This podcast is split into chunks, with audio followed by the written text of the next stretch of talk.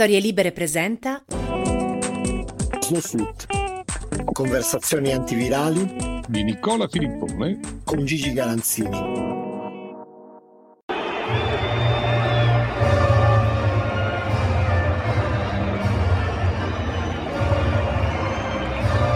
In questa puntata partiamo dai fischi di San Siro del 6 di ottobre per la semifinale di Nations League tra Italia e Spagna e questi sono i fischi all'inno nazionale spagnolo. Insomma, è, una... è stato uno dei temi di attualità della partita e mi sembrava doveroso partire da lì perché ci sono molte riflessioni che si possono fare. E perciò ti chiamo subito in causa, Gigi. Insomma, mm. tu ne hai, scritto, ne hai, scritto, il giorno dopo, quando ci si, no, ci si chiedeva se ne saremmo usciti migliori da un, da, un anno, da un, anno, e mezzo difficile, c'erano delle speranze, ma evidentemente per certi versi non è stato così, no? Dico, io ho, ho, ho, visto, ho, visto, ho visto, si vedevano anche, ma insomma soprattutto ho sentito i fischi di San Siro nello spagnolo e insomma il, il mio compito, eh, eh, per carità, il, il mio tema per, per i commenti sulla stampa è sempre libero, nessuno mi dice fai questo, fai quello in linea di massima, salvo, però insomma, in, in linea di massima Italia-Spagna è una grande partita, poi lo è stata in effetti e quindi deve essere un commento tecnico. Io dopo ho sentito quei fischi e, e ho scritto la, la, prima riga è voglia di lockdown e, e non ho cambiato idea, cioè, eh, nel senso che per me era già finito tutto, non, non, ma cosa, cioè dopo un anno e mezzo che, che, non, che, non, si può andare allo stadio, noi dobbiamo essere ancora prigionieri di questi, di questi idioti, di questi incivili, di questi, ma chiamali come vuoi. E, e, e dobbiamo continuare a fare di queste figure nel mondo. Ma è, è un, cioè io lo trovo inaccettabile, ma, ma, più inaccettabile di prima, nel senso che prima avevamo in un mondo, diciamo pure più, più, più scanzonato, non lo so, cioè, certamente non, no, non, da rimpiangere in maniera particolare se parliamo di spessori culturali e di, e di, e, e di nobiltà di atteggiamenti, però dopo un anno e mezzo che, che dopo, dopo, l'anno e mezzo che abbiamo passato, dopo, dopo tutto quel, quella retorica, ma che si è giustamente consumata dicendo forse saremo migliori, forse saremo... Ma è possibile che, che c'è la prima partita internazionale in Italia? L'Italia si gioca la Nations League, che è una roba che non, non abbiamo ancora ben capito cosa sia, tra l'altro, no? perché non è la finale del campionato del mondo. Giocano Italia e Spagna che si sono trovate a confronto diretto nel, nel, in semifinale all'europeo e se c'è una partita che l'Italia ha vinto non meritatamente, per me almeno, eh, era, era, la semifinale con la Spagna. Ma comunque, al di là di quello, cioè non è che gli spagnoli, qual è la loro... perché gli devi fischiare l'inno? Eh, da un punto di vista eh, del fischio all'inno c'è l'inciviltà di fondo, no? e, e questa è, già questa è insopportabile per giunta questi hanno pure perso, non è che ti hanno battuto e ti hanno cacciato fuori dall'europeo, no? Ma questa è l'accoglienza che tu riservi. San Siro, Milano, la città in teoria, um, in teoria più, più, ospitale d'Italia, più europea d'Italia, questo si dice sempre, mi pare si possa anche dire. Eh, diceva anche Lucio Dalla, Milano vicino all'Europa, no? Eh, eh, capito? e tu devi farti riconoscere così. Siamo tornati al 2006, quando analoga situazione, non la stessa ma analoga. Giocano Italia e Francia per il, credo per il girone di qualificazione ai successivi europei, mondiali, non so più che cosa. Giocano Italia e Francia a San Siro tre o quattro mesi, tre mesi dopo, a settembre, tre mesi dopo che l'Italia ha vinto il mondiale. Fischiano la marsigliese. Tutto il pubblico fischia la marsigliese. Mi dici perché? Avevano perso la finale. Cosa, cosa, cosa gli devi ancora fare? No, no, no, in... Sì, perché... non, non capirò mai. Insomma, sì, appunto, man- manca la logica, no? nel senso che mm. eh, posto che il, il fischio è, è anche una, una, può essere una forma di, di, dissenso, è una forma di dissenso codificata, diciamo, in anni di, di partecipazione del pubblico allo stadio, alle partite, ma nel caso specifico, in generale il fischio all'inno insomma si configura come nel, quando successe nel 90 il famoso Hijos de Puta bravissimo, adesso ci arriviamo. eh, ci arriviamo insomma lì aveva diciamo una una dinamica, una genesi diversa la scelta di fischiare per quanto eh, potesse essere ugualmente deprecabile, appunto, ma in questo caso c'è una dimensione di gratuità che mi sembra eh, piuttosto lampante. Il fischio calcistico nel corso della partita, e poi parliamo anche di quelli a Donnarumma, il fischio calcistico nel corso della partita è un diritto dello spettatore che paga il biglietto, applaude o fischia o sta zitto. Io in uno stadio in tantissimi anni non ho mai fischiato, non mi è mai venuto da fischiare. Non, cioè, anche prima che, che, che ci andassi per, per mestiere, no? non mi è mai venuto. Mi veniva o da applaudire o da star zitto. Eh, questo, questo, è un altro discorso, ma io non pretendo mica che tutti siano. Cioè, il fischio è un diritto, ma non è un diritto, è un dovere non fischiare l'inno nazionale di qualsiasi altra nazione. Tu hai detto nel 90.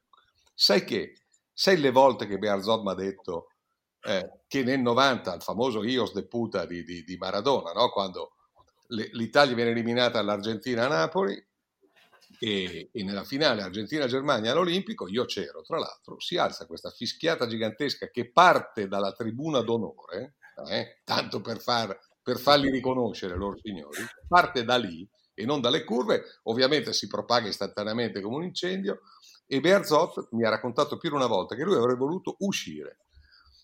E, e, e oggi mi è scappato scritto perché sono andato velocemente ieri sera appunto scrivendo, sono andato a consultare Pertini. Pertini era morto sei mesi prima. Secondo me se ci fosse stato in tribuna d'onore Pertini insieme a Berzot uscivano insieme. Sarebbero usciti insieme, sarebbe stato un'immagine, certo è un, è un ricamo mio, ma sarebbe stata un'immagine leggendaria. Cioè noi non cambiamo mai, non c'è pandemia, non c'è, non c'è niente, noi, noi siamo...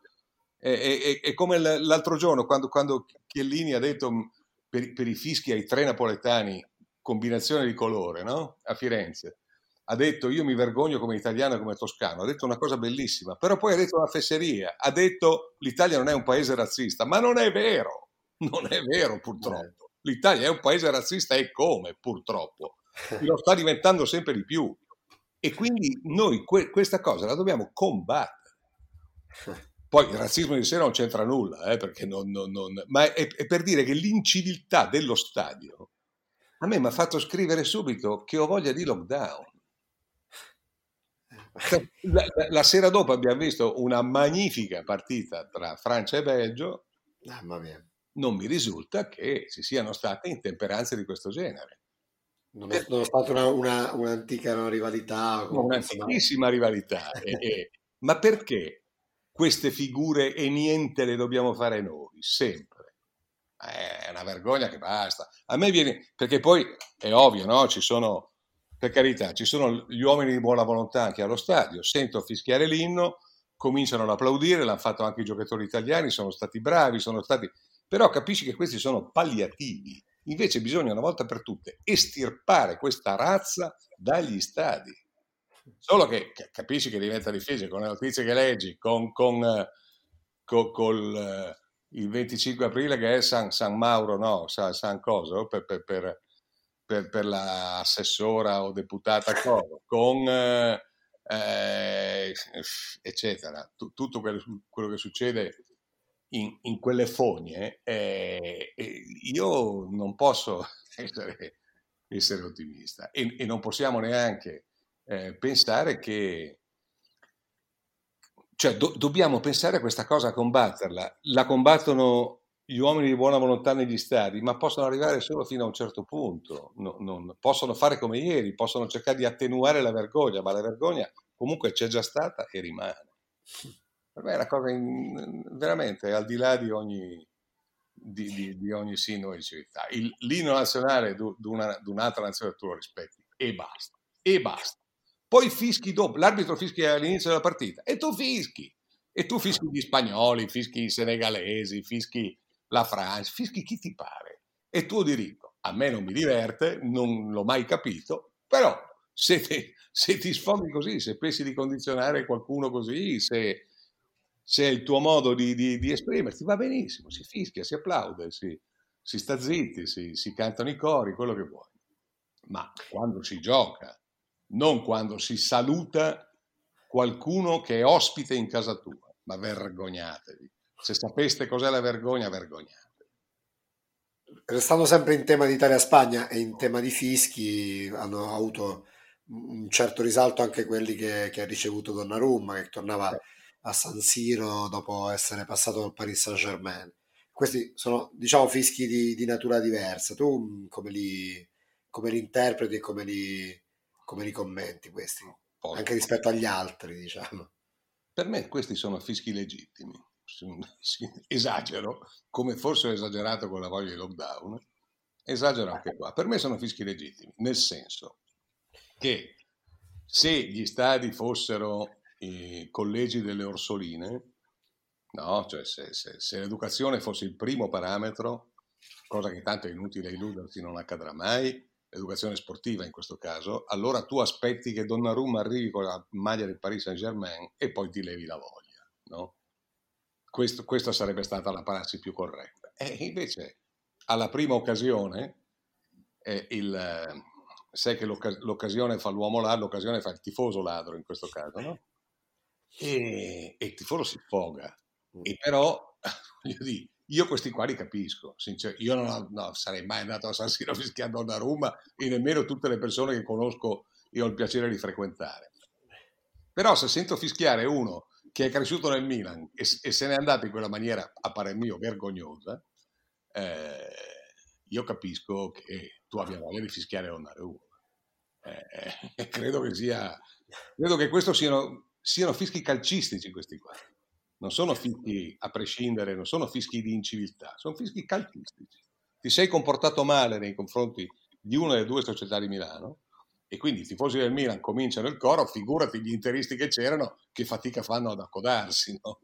E, e... Ma gi- giusto per no, andare su, su, un altro terreno che, che mm. tu conosci meglio di me, no? nella, nella, lirica, dove, dove, anche mi pare che come eh, forma di dissenso si fa si, si, fa a volte ricorso, diciamo, a manifestazioni rumorose come, sì. come, i fischi. Ecco, anche lì c'è un discrimine, diciamo, tra fischi legittimi e fischi. Ci sono dei casi, secondo te, eh, ti è capitato magari di indignarti per, per dei fischi o invece di, in altri casi di pensare che era giusto? No, giusto mai giusto mai. Cioè, legittimo, diciamo, no? Ecco. No, sì, no, scusa, no, mai, mai, no, no, non è, secondo me non è mai legittimo nemmeno in quel caso cioè c'è un, c'è un disgraziato, che magari è il tenore più bravo del mondo, ma c'è un disgraziato in quel momento che sbaglia una nota, che prende una stecca, che, che, che non è in ottima salute, che comunque non riesce nella performance che abitualmente gli, gli esce, ma perché lo devi fischiare? Ma sta zitto. Se alla fine della, alla fine della grande aria, no? Eh, verdiana o pucciniana o mozartiana o di chi ti pare, se alla fine della grande aria c'è il silenzio, c'è il silenzio del pubblico e non c'è l'applauso, ma è, è già il più grande castigo che tu puoi infliggere a uno, ma è un castigo civile. E, e, purtroppo però c'è stata un'epoca, adesso molto molto meno, c'è stata un'epoca in cui o le grandi rivalità, faccio per dire Callas Tebaldi, tanto per, dirne, per dire la più, la più storica che conosciamo noi da vicino, piuttosto che tra grandi tenori, tra quello che vuoi, c'è stato un periodo in cui eh, l'intemperanza e il fischio in particolare, i bu, le cose erano, erano di gran moda. E, e lì evidentemente non c'è, non, non c'è, difesa, perché un'altra città italiana di rarissima civiltà e cultura come Parma era proprio la, la, l'arena dei, dei, dei gladiatori, in questo caso.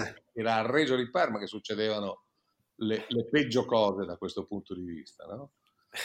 Se la tiravano, e, e giustamente, legittimamente, da grandi e supremi intenditori e quindi non perdonavano una, appunto, un'imperfezione, un, un errore o una cosa. Che, e io l'ho sempre trovato di, di una crudeltà assoluta. Eh. Facciamo così, eh, usciamo di lato, usciamo eh. lateralmente con un grande attore di un centinaio di anni fa eh, che era Ettore Petrolini. A proposito di film, perché ho, ho, usato un po' tante maiuscole fino adesso che però eh, ripeterei all'istante e potrei anche caricare di più, eh, soprattutto per gli inni nazionali. Arriviamo a Petrolini. Eh, Ettore Petrolini, una sera in un teatro romano, ehm, c'è uno spettatore in galleria che lo sta infastidendo. Ogni, vo- cioè ogni volta, ogni, ogni poco, eh, lui sta normalmente recitando sul palco e ogni poco questo fa un fischio, poi fa una battuta a voce alta, eccetera. E sta ovviamente disturbando. A un certo punto Petrolini fa due passi in avanti sul, sul proscenio eh, e guarda verso l'alto, verso la direzione da cui arriva la voce e dice io non ce l'ho con te, ce l'ho con quello che stai vicino e che non ti butta da sotto. Però, una delle più belle battute di tutti i tempi. Fantastica, è, è perfetta anche per, per, per, chiudere il capitolo fischi. Eh. Cioè, ma cominciamo a buttarli di sotto questi qua. Eh.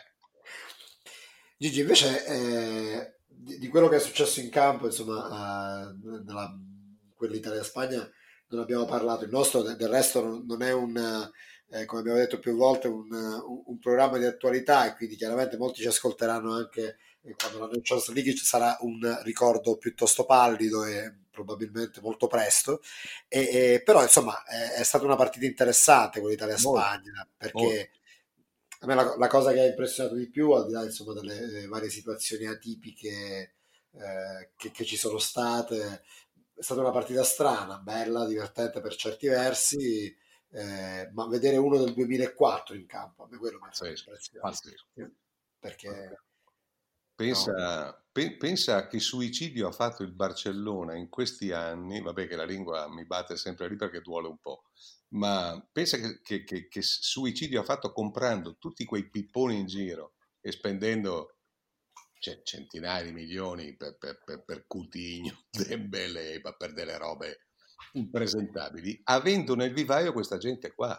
Loro hanno indovinato un grande acquisto in questi anni che è De Jong, non l'ultimo che hanno preso, il, il, il centrocampista. Sì, centrocampista. Il centrocampista non, non, la, non, il centravanti. Allora loro hanno, a centrocampo loro hanno De Jong, Pedri che è stato il miglior giocatore del, dell'europeo probabilmente o comunque uno dei primi tre o dei primi cinque, no? Pedri che è un giocatore del Barcellona che adesso era infortunato e poi adesso ha lanciato addirittura questo Gavi che di anni ne ha 17. In mezzo, in mezzo, a questi qui gioca Busquets che è tuttora il maestro di cerimonie di qualsiasi grande centrocampo al mondo. Poi oggi diciamo per un'ora o un'ora e dieci, non più con l'autonomia di un tempo, però è il metronomo che, che, che non sbaglia praticamente mai, no? che, che, si offre a tutti, che dà lo scarico, che, appoggia, che segue, che cosa pensa avere un centrocampo così, cosa? solo che in, ehm, in, Spagna, cioè sì, appunto al Barcellona in questi anni hanno avuto, dopo Luis Enrique, hanno avuto una serie di, di allenatori, uno più, più, scarso dell'altro, esattamente come, come i campioni che hanno, che hanno, comprato. Poi metti questa gente in mano a Luis Enrique e Pedri, eh, che, che, che di anni ne ha 20 credo, forse neanche, forse 19, è il miglior centrocampista dell'europeo De Jong, va bene, gioca nell'Olanda, ma insomma basta vederlo, e adesso ne lancia uno che, che, che ne ha 17. E, e, questo va in campo come un veterano. Eh, a me ma, la cosa che mi ha impressionato ieri sera è questa, la facilità loro di gioco e di calcio. Poi è chiaro che ti impressiona anche il gol che sbaglia Insigne, perché è, è, è un errore impressionante, ma se tu ricordi durante la, semifinale europea, il gol che sbaglia uno di loro, credo Riasabal, di testa a 5 metri da Donnarumma, eh, certo. con, con, la palla che è già dentro, tutta la vita questo non riesce a tirare fuori il collo, no? è, un, è un errore forse ancora più clamoroso o comunque uguale. E allora è andata bene all'Italia, ieri sera è andata, è andata bene alla Spagna, che però ha nettamente meritato di vincere. L'altra semifinale Belgio-Francia, che è stata una partita che, come anticipavi prima, che non ha, non ha insomma, lesinato emozioni, mi pare che sia stata piuttosto divertente, insomma. E, di, anche... e anche quella di, di, alto livello, Nicola, eh, perché poteva eh, finire eh sì. in tutte le maniere. A un certo punto il Belgio l'aveva quasi chiusa, chiusa o quasi chiusa. E poi invece, invece si è fatto riprendere nel secondo tempo e poi eh, aveva di nuovo segnato il gol della vittoria a tre minuti alla fine con Lukaku e, e invece c'era un centimetro o, o 30 di, di fuorigioco e, e, poi, e, invece la, la, la, vinta, secondo me con merito, alla fine l'ha vinta, l'ha vinta la Francia, però è stata una partita veramente magnifica, veramente di un livello molto ma molto alto. Prima quando parlavi dell'errore, dell'errore di Insigne, no? e, ho pensato a, al fatto che, eh, che, che, in questi giorni si celebra eh, un anniversario un, un po' probabilmente poco conosciuto, comunque non uno degli episodi più storici, più significativi della nazionale, ma 30 anni fa, il 12 ottobre del 91 a Mosca, l'Italia gioca una partita per qualificarsi agli europei che si terranno l'anno dopo in Svezia sì. contro l'Unione Sovietica, stadio Lenin, quindi altri tempi, e insomma l'Italia deve vincere, l'Italia di vicini, e invece finisce 0-0, ma ha un'occasione abbastanza incredibile, Rizzitelli colpisce molto bene una palla al volo in area che va, si stampa precisamente sul palo e eh. per molto finisce così l'era di vicini e per anni ci si è chiesti che cosa sarebbe successo se quella palla fosse entrata alla, alla nazionale, forse anche al calcio italiano. Cioè, il calcio è pieno di queste sliding doors. È pienissimo di quelle cose. Se mi parli di quelle in particolare di 30 anni fa, certo, se tu la rivedi oggi, cioè se, se, se rivedi quell'azione, se rivedi quel, quel, quella botta di sfortuna del, del palo di Rizzitelli, ehm, e appunto e non la contestualizzi perché ormai è storia, non è più cronaca, allora dici, beh, cambiava tutto, probabilmente Sacchi non sarebbe mai diventato eh, commissario tecnico, probabilmente continuava a l'era di vicini, eccetera. Io avendo vissuto quegli anni abbastanza da vicino, abbastanza lì dentro, ti dico che non sarebbe cambiato nulla, perché Matarrese voleva ad ogni costo impadronirsi di Sacchi per la panchina dell'Italia e soprattutto Berlusconi voleva ad ogni costo rifilare Sacchi all'Italia, perché non ne poteva più e aveva già deciso che l'allenatore ideale del Milan sarebbe stato Capello da lì e quindi secondo me visto che mi hai fatto questa domanda ti dico io credo che non sarebbe cambiato nulla. Certo cambiava quel risultato l'Italia si qualificava sarebbe stato più complicato eh, licenziare il, il povero Vicini ma in qualche maniera ce l'avrebbero fatta loro signori nel giro di poco tempo.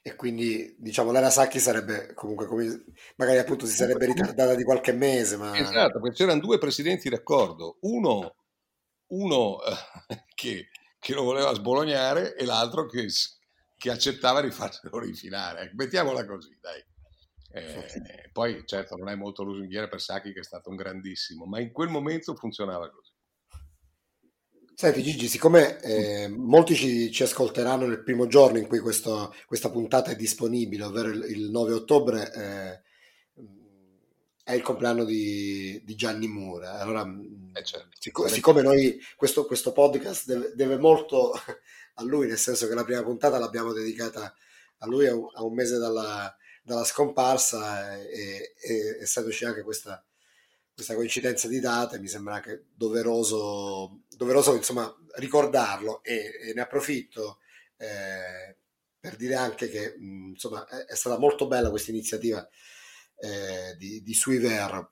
So che tu insomma magari sei anche un po' reticente a parlarne, però mi farebbe piacere che almeno chi, chi non ha letto un articolo che è uscito sul sito di Repubblica almeno sappia da, da te di che cosa si tratta. Insomma. Ma guarda, reticente no, imbarazzato certamente sì, eh, perché potrebbe sembrare un, un, interesse privato in atti d'ufficio. Non lo è, non lo è perché io ho avuto, ho avuto quest'idea che, eh, che, è nata dentro di me come un'idea romantica.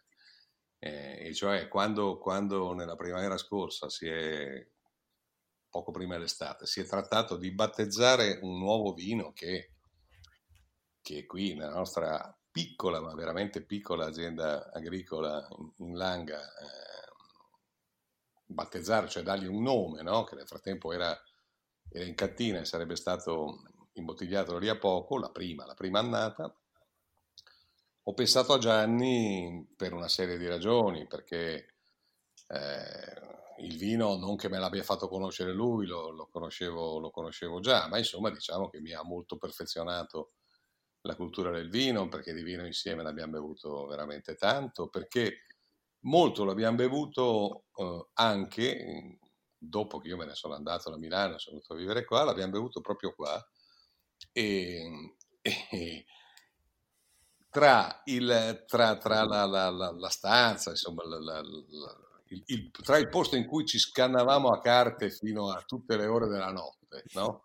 per, per, farci compagnia con, con, con il, l'ultimo Barolo che poi era sempre il penultimo. Eh, e la, la, vigna dove, dove questo il vigneto, dove questo, questo, questo nebbiolo è, è nato eh, e, e, adesso è diventato Suiveur, ci sono, so, 50 metri, fa conto, no? E quindi mi è venuta l'idea di chiamarlo Suiveur in onore suo, perché lui è stato un grande Suiveur del Tour, è stato premiato in uno degli ultimi che ha seguito come suiveur storico, che, ed era il primo non francofono a, a, a ricevere questo, questo, riconoscimento.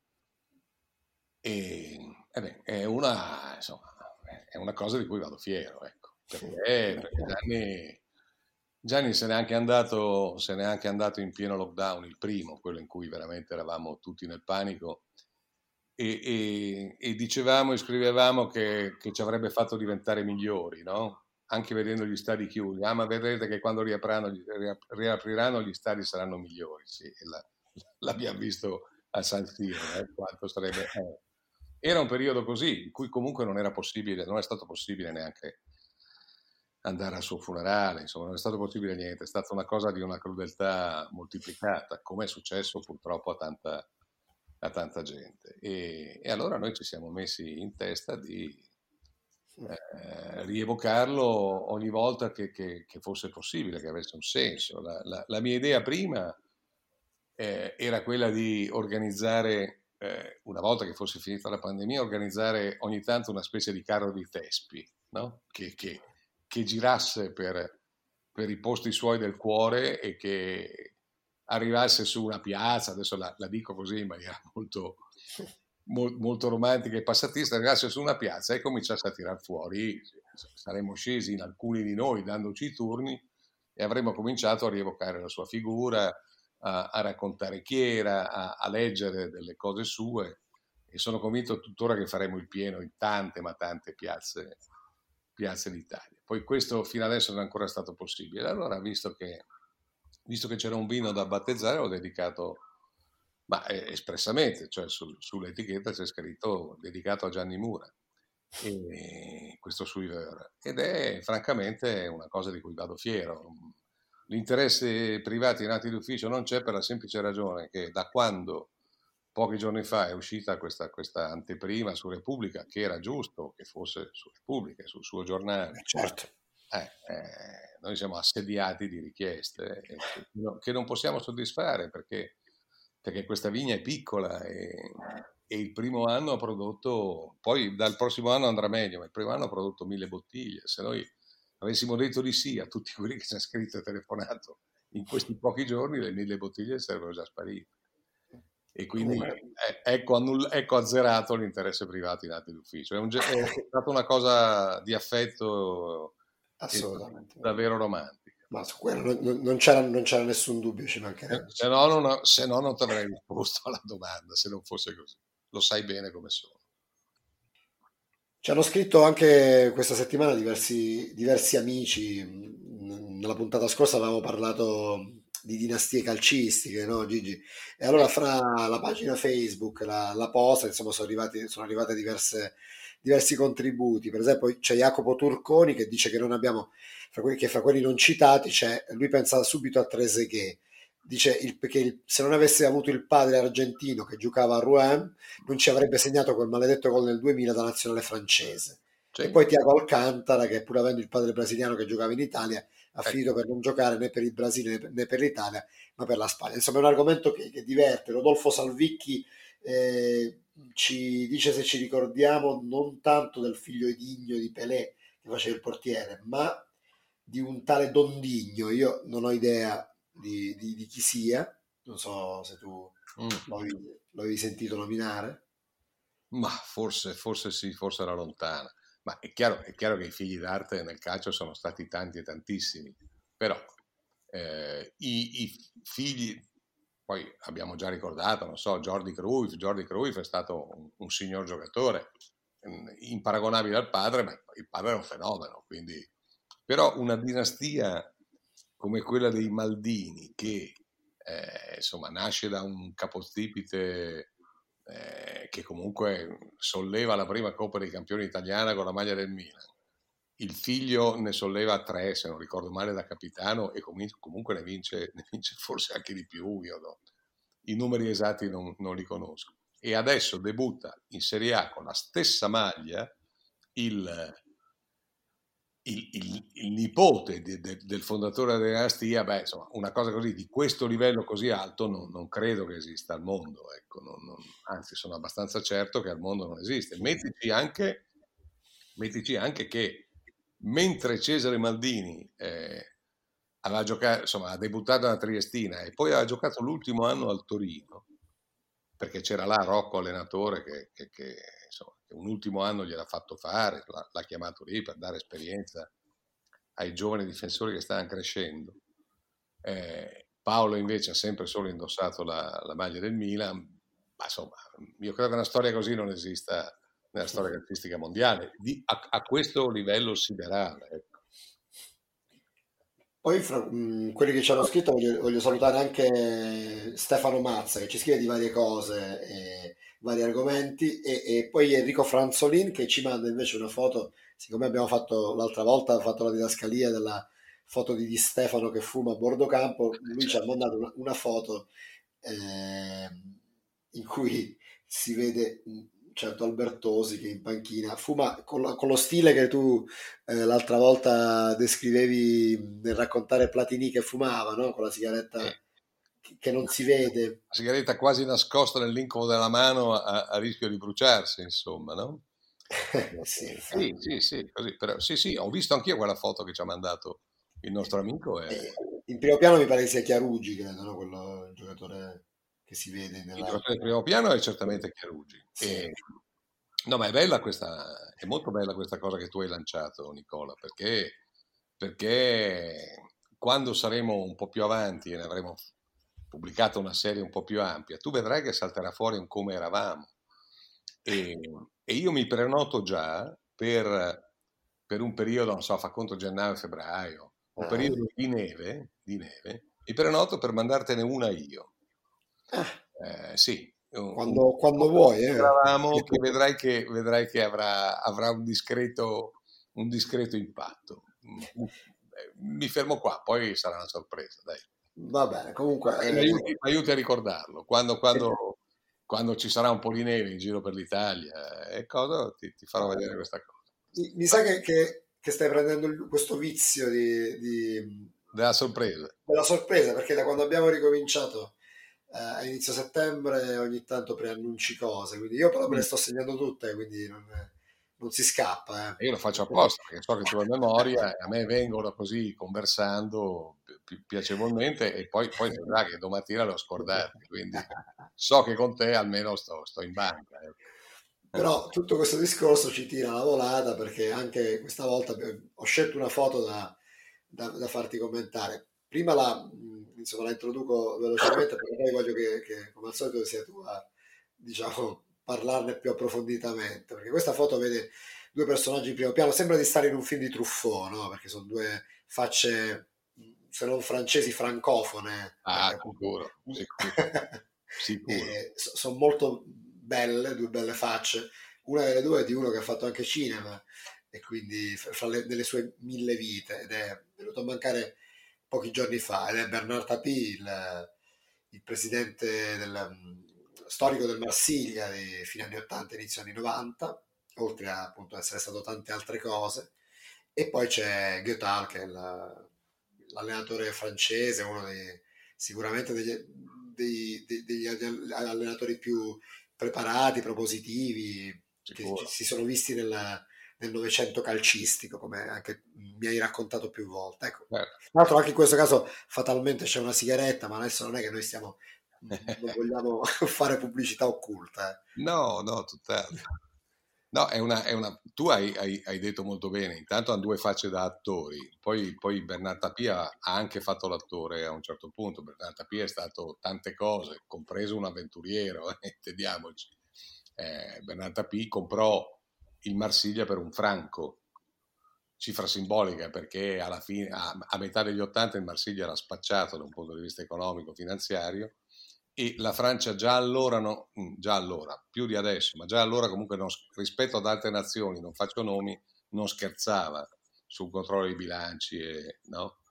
e, e, e sull'eventuale eh, fallimento dichiarato di società che erano andate oltre eh, le loro possibilità. Lui per un franco pro a Marsiglia dicendo che il suo obiettivo era vincere la Coppa dei Campioni. Ora, sai, quando, quando fai un proclama di questo genere, mm, diciamo che è impegnativo. Allora la, la storia va avanti per un po' di anni. Loro, eh, fino a quando, fino a quando Tapì, che nel frattempo aveva assunto allenatori di ogni ordine e grado, mm, so, ti dico Beckenbauer, fresco campione del mondo, no? nel 90 con la Germania, e, e il, il, rapporto con Beckenbauer va avanti sei mesi, perché, perché poi Tapì era uno che, eh, che, che, faceva tutto, cioè era da un certo punto di vista il Berlusconi di Francia, nel senso che eh, lui voleva sapere la formazione, ma possibilmente dettarla, no? Se, e, e, queste cose si sono sempre sapute, sono, era, era co- di Berlusconi ricorderai che Enzo Biagi diceva se, se, se avesse le tette farebbe anche l'annunciatrice, no? Eh, ai tempi d'oro della, delle, delle, delle, televisioni. Eh, e Tapì era uguale, cioè era molto diverso se vuoi, ma era un, un personaggio di quella levatura, di quella forza e di quella di quella immanenza, toh, mettiamola così, nelle cose che curava. Immanente è un termine molto preciso. Però. Ecco, bravo, immanente, era immanente da, da, come... E poi a un certo punto, un certo punto scopre e si innamora di questo Goethals. Allora, Goethals quando arriva a Marsiglia è già avanti con gli anni, parecchio avanti, e mm, ha un parrucchino mostruoso addirittura, perché mostruoso proprio di quelli inguardabili che ogni tanto usavano allora. E, e, che però insomma, sono normali debolezze umane. Ci sono anche allenatori di oggi molto celebri, eh, che, cosa, ma questo non è, non è, reato se Dio vuole. Questa è, semmai una piccola debolezza, ma insomma comunque ciascuno fa quello che gli pare del, del proprio corpo, figuriamoci della propria capigliatura. E, e Goethals arriva, eh, sbarca a Marsiglia, eh, Tapì la prima cosa che gli dice diamoci del tu, eh, cosa? Questo gli dice no, non credo, gli dice che tal, non credo proprio. Io ai, ai, miei presidenti ho sempre dato del lei e darò del lei anche lei, eccetera. e comincia a marcare qualche piccola distanza che però serve a poco perché questo gli, gli piombava, questi sono racconti che, che, ho sentito dalla viva voce di Goethals. Eh, gli piombava in spogliatoio, chissà perché ero diventato, non dico amico, ma insomma lui aveva confidenza con me quelle, quelle volte che l'ho visto e, e, e, che l'ho prima intervistato e poi invece ci siamo visti anche due, in due o tre occasioni, eh, diciamo pure privatamente, era un personaggio straordinario, era un grande narratore, era un grande innamorato del calcio ed era stato un, un innovatore assoluto, per cui Goethals eh, Tapì lo chiama per questo, perché sente parlare di questo, quindi cerca di intortarselo con cosa, naturalmente diamoci da tu, voleva dire così domani, prima della partita del 2 ti dico chi gioca, no? E questo era il rapporto. E che tal, figura che la famosa vecchia volpe... Eh, no. Vabbè, comunque, ehm,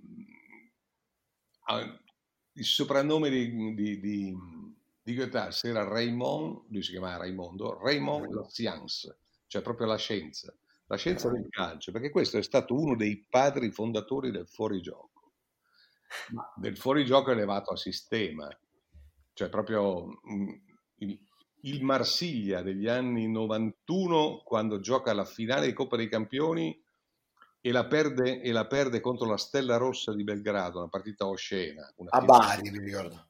Bravissimo, a Bari, una partita oscena, 0-0, la più brutta finale della storia di Coppa dei Campioni, che la Stella Rossa vince a rigore. Ovviamente Tapì diventa pazzo, però due anni dopo la vince. Ah, e quell'anno lì il Marsiglia ha eliminato il Milan nella notte dei lampioni di Marsiglia, no? in cui dire, una società italiana, sia pur gloriosa, si era un po' fatta riconoscere, ecco, mettiamola così. Eh, due anni dopo c'è la finale eh, Milan-Marsiglia e la, vince, e la vince il Marsiglia con un gol di, di Basil Bolì e finalmente Tapico può, può coronare il suo sogno. Però Raymond Lassiance era un tecnico che da molti, molti anni eh, era un estremista del fuorigioco, eh, un estremista assoluto. Allora in quegli anni io ehm, fre- non frequentavo, cioè avevo un rapporto professionale con Coverciano, con, con, il centro studi di, di, di, di Coverciano e l'allora presidente di Coverciano, che non c'entrava ancora nulla con l'Inter, si chiama Massimo Moratti, mi chiese di organizzare qualche evento, qualche cosa per rilanciare un pochino quella struttura che in quegli anni era perfetta dal punto di vista scuola allenatori, funzionamento uh, de, de, dei suoi veri compiti, eccetera, ma diciamo che appeal, gli mancava un pochino di appeal. Allora Massimo Moratti, che era già un vulcano allora, si, si inventa la panchina d'oro per premiare il miglior attore europeo e mi chiede cosa, fa, fa, fa, nominiamo una giuria oppure facciamo finta di nominare una giuria, insomma non mi ricordo più, e io gli sparo immediatamente a Raymond Goethals, ma non solo perché ha appena vinto questa Coppa dei Campioni, ma alla carriera, perché questo era veramente un professore di, di, di fuorigioco. Lui eh, viene a Coverciano, bella serata di, di, di, lusso organizzata in grande stile, arriva a Coverciano fa, e fa, eh, riceve questo premio eh, la sera di un lunedì e il martedì fa lezione alla scuola allenatori Coverciano, fa lezione di fuorigioco. E io ho il piacere e l'onore di fargli da traduttore, lui parlava solo, solo francese, non l'italiano, il piacere e l'onore di fargli da traduttore prima in, in aula magna, in una lezione tecnica a tutti gli allenatori che facevano il corso allora, spiegando cos'era il suo fuorigioco estremo, lui lo chiamava così.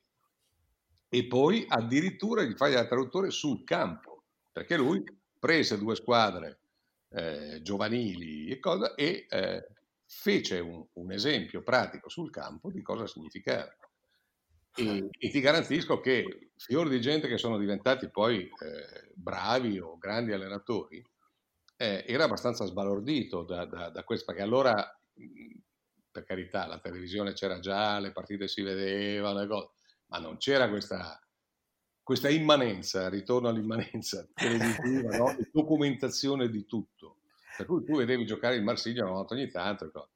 Lui in quella lezione disse, poi lo applicò sul campo, che il primo interprete del suo fuorigioco era Papin, che era il centravanti del Marsiglia. Centravanti del Marsiglia era quello che andava a pressare non solo il portiere sul rinvio, ma soprattutto i centrali quando provavano a, a palleggiare. Sono cose che oggi eh, vedi correntemente, no? Perché quando, quando, oggi una squadra gioca alta come, come, come, come la Spagna l'altra sera, faccio per dire, eh, tu, tu, vedi che eh, gli attaccanti sono quelli che cominciano a pressing, l'abbiamo visto con Barcellona, con Guardiola, eccetera. Lì, lì stiamo parlando del 91, 92, è un altro film. Eh. Certo, era pure avanguardia, diciamo. Eh, certo, che era avanguardia sicura. Nemmeno, nemmeno il pressing di Sacchi era, era così estremo. Eh, e Raymond Lassiance era, era un personaggio strepitoso. E questa fotografia che, che, che mi hai mandato eh, con le due espressioni di questi due, Goethals e Tapie, eh, già ti illustra un, un po' di come erano questi due. Uno certo. era un grande imprenditore, avventuriero, un po' cialtrone, eh, però, però, con le marce altissime, e l'altro era palesemente un uomo di scienza calcistica, calcistica nel nostro caso. È vero, è vero, è perfetto. È che eh, adesso ce l'abbiamo davanti solo io e te, però sono convinto che adesso se no, ma ascolta, poi, poi la, la, va a vedere, la troverà appunto eh, nostra lo vedranno, lo vedranno con piacere e, e sono convinto che un, un minimo mh, troveranno che questa, questa, descrizione che ne ho fatta dei due, soprattutto di Gattaz, che ormai è morto da un sacco di anni e, e che quindi è un personaggio che più o meno è stato dimenticato, eh, aveva proprio questa idea del guardalo bene, ha un po' dello scienziato pazzo, secondo me, no? ah, certo. in, in, questo sguardo un po' allucinato che è con questa capigliatura improbabile, anzi, poi lo scienziato pazzo, ma ragazzi era un grandissimo allenatore. Noi in quegli anni, scusa, ti faccio ancora una piccolissima parentesi, noi in quegli anni, come, come italiani, fummo più volte bastonati dal Belgio come nazionale, ma anche a livello di club. Anche a livello di club con squadre inferiori. Cioè il, il Bruges cacciò fuori una, una, grandissima Juve a fine anni 70 dalla Coppa dei Campioni, credo in semifinale, perché cominciarono a fare un fuorigioco, uh, un, un fuorigioco estremo. E, e, e, gli attaccanti, del, cioè i giocatori della Juve che erano, giocavano un cal- contrapattone, un calcio molto, molto, molto pragmatico, ma, ma, anche poco, eh, no, poco, poco avvezzo a questo, a questo tipo di difficoltà, non ci capirono nulla, né all'andata né al ritorno.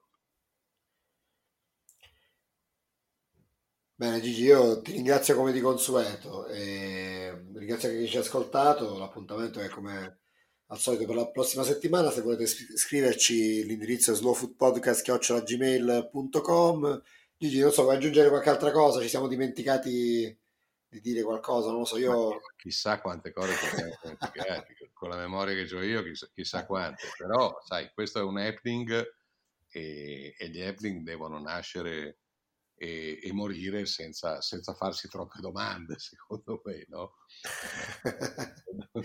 Beh, in ogni caso, fra pochi giorni ci risentiamo, quindi tutto quello che non ci siamo detti eh certo. lo recuperiamo. Certo che sì. Alla prossima, Gigi. Ma certo, con grande piacere, quello di sempre.